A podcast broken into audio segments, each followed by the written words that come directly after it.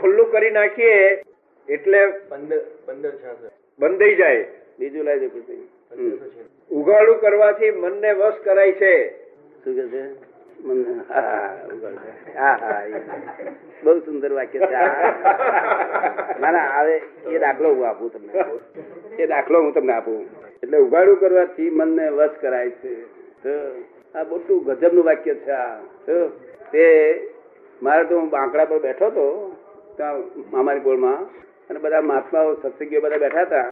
ખરેખર એક્ઝેક્ટ જે બનેલું હોય એવું જ બોલીએ, પણ છૂટું ના બોલીએ. બનાવટ કરે નહીં. મેં કહ્યું આ બાંકડો છે ને, તે મારો ચોરીનો માલ છે. શું કહ્યું? ચોરી કરીને લાયેલો છું આ.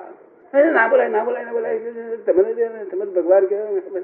પણ જે હકીકત બની છે હું તમને કહું છું કે આ બેતાલીમાં ચોરી કરેલો છે અને એવું ના બને પડે મેં તમને સમજાવું કેવી રીતે બની ચોરી કેવી રીતે કહેવાય? કારણ કે ગવર્મેન્ટમાં અમારો કોન્ટ્રાક્ટનો ધંધો તો એ પેલા સાહેબે કહ્યું કે આ પીડિયાને બદલે સ્લેબ નાખવાની છે આ પીડિયા બધા મલબારી છે કે છે.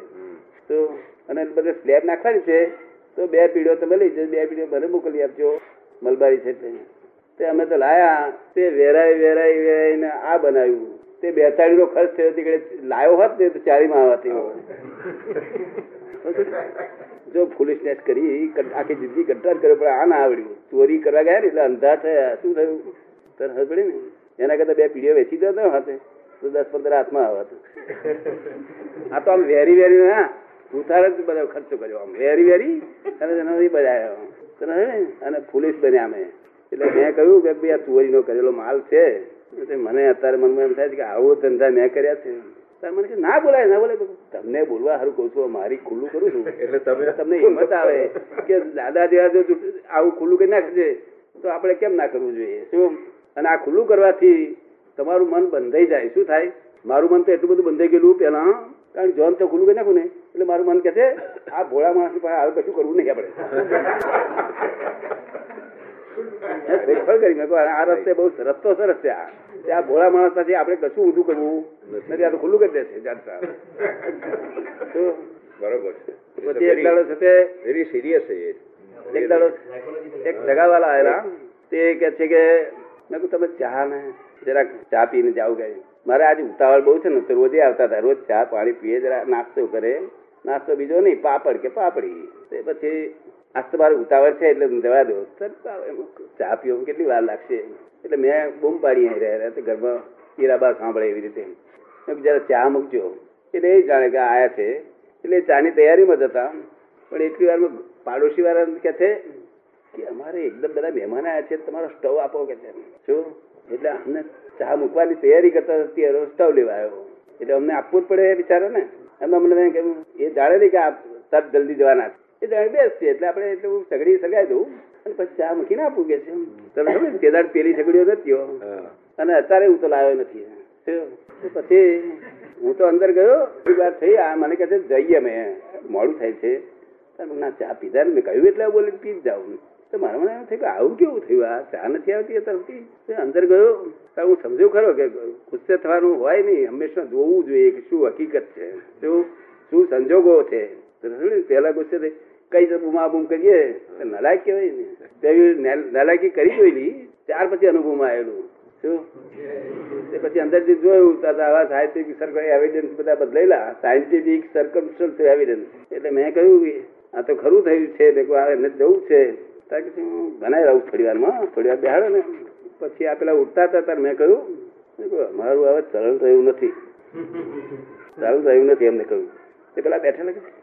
શું બોલો છો? શું બોલો છો? તમારા માટે તો દિવાળી ઊભા રહેવા છું. ધરે દાડે ઊભા રહેવા છે. છતાં હું બોલો છો. પણ ના ચલણી નોણું હોય, તેને ભગવાનની પાસે બેસવાનું મળે, નહીં તો ભટેક ભટેક કરવાનું થાય? એટલે આમાં ના ચલણી નોણું થયા જ છે તાર મને એ કે છે? એ કે આવું ના બોલાય, ના બોલે તારો હોય આવ્યો મને શું કા ફચેત કરો છો? ના ના તમારે તમારો દોષ નથી. આ મારી ભારી ભૂલ છે કઈ. દોષ ને? તમે તો બધું કરો જ છો. પણ મેં આમને શું કહ્યું પેલા ભાઈને? મેં કહું આ તમને બોલવા માટે આ હિંમત આપું છું. બરોબર. આવું કોઈ બોલી શકે નહીં. મારાથી હિંમત ના આવે. તમે હું બોલું છું તો હિંમત તો લાવો કયું ટોપી નહીં લાવે. આ છે ખુલ્લું કરવાનું. જો ખુલ્લું કરો બધું તમારે વસ જ થઈ જશે. ચોરી કરીને આવ્યો છું ભાઈ હવે શું થાય છે? એટલે મન જાણે કે આમની જોડે ના રહેવાય. આપણે બીજી ક્યાંય ઘર- બધી બદલી બધું. રસ્તો સરસ છે ને? લખ્યું છે બહુ સરસ છે. તારે યાદ ના આવે ને હું તું ક્યારે બોલ્યો? ફરી વાંચો ને બીજું. મુક્તિ એ જ એક આ જગતનો સારભૂત છે. કેટલામાં છે?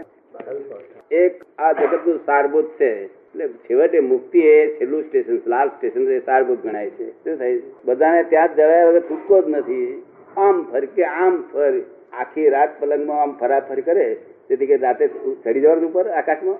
એનો એક પણ તેવી રીતે આ મુક્તિ આવી ઊભી રહે છે છેવટે સમજ ને? કારણ કે દુનિયાનો નિયમ જ છે મુક્તિ બની જ જઈ રહ્યા છે જગત અને આત્માનો સ્વભાવ જ મોક્ષમાં જવું છે એનો સ્વભાવ જ મોક્ષ સ્વરૂપ છે. ફક્ત એના પૂતગળ છે ને તે માયા નીચે ખેંચે છે આત્મા ઉપર ખેંચે છે બેની ઝઘડો ચાલ્યો છે. શું થયું છે? માયા જીતી જાય પણ. જીતી જાય છે અમુક કાળ સુધી માયા જીતી જાય છે. પછી એનો પોતાનો ટાઈમ આવશે જીતવા મળે છે તે પછી એના આત્મા જ આવી જાય છે. શું? અમુક કાળ સુધી માયા જીતી જાય એવું તો દેખાતું જ નથી કોઈ જગાએ પણ. એવું કોઈ જગાએ દેખાતું જ નથી. એવું. કરોડો કે એવા માં એકાદમાં એવો અનુભવ થતો હશે કદાચ ઉપર જતો હશે? કરોડોમાં એકાદ ને એવો અનુભવ ઉપર જવાનો થતો હશે. બાકી તો બધા નીચે જ જાય છે એ તો બધું નીચે જ જાય છે આ કાળ એવો છે ને આ કાળ એવો આવ્યો છે કે કાળ પોતે થપ્પડો માર માર કરે છે. શું? સમજ પડે ને? તમે ચોખ્ખું લેવા જતો હોય બે ફેરવાનું મળે. ના ભલે અને પછી આજે હું ચોખ્ખે ચોખ્ખું ઘી લઈને આવ્યો, પ્યોર, હંડ્રેડ પર્સન્ટ અને પછી અમદાવાદ બજારમાં આ બજાર મોકલીએ કે બીજા લરે ચોખ્ખું ઘી કોઈ લેશે સાથી ના લે. એમના મનમાંથી ઉડી ગયું, ચોખ્ખું ઘી આકારમાં હોય જ નહીં. ને? આ તો બિલકુલ ફ્રેશ લઈને હું આવ્યો છું. કોઈ લેતો જ કોઈ ઘરાક બિલકુલ ફ્રેશ લઈને આવ્યો, ચોખ્ખું ઘી લઈને આવ્યો. ઘરાક બહુ થોડા થાય છે. મારે કઈ ઘરાકની એવું છે મારી ઈચ્છા છે. કે જે સુખ હું પામ્યો એ સુખ આ લોક પામો? હું તો નિમિત્ત માત્ર છું. હું આનો કરતા નથી. શું છું? નિમિત્ત. નિમિત્ત છું. મારી નિમિત્તથી બધા લોકો લાભ પામે.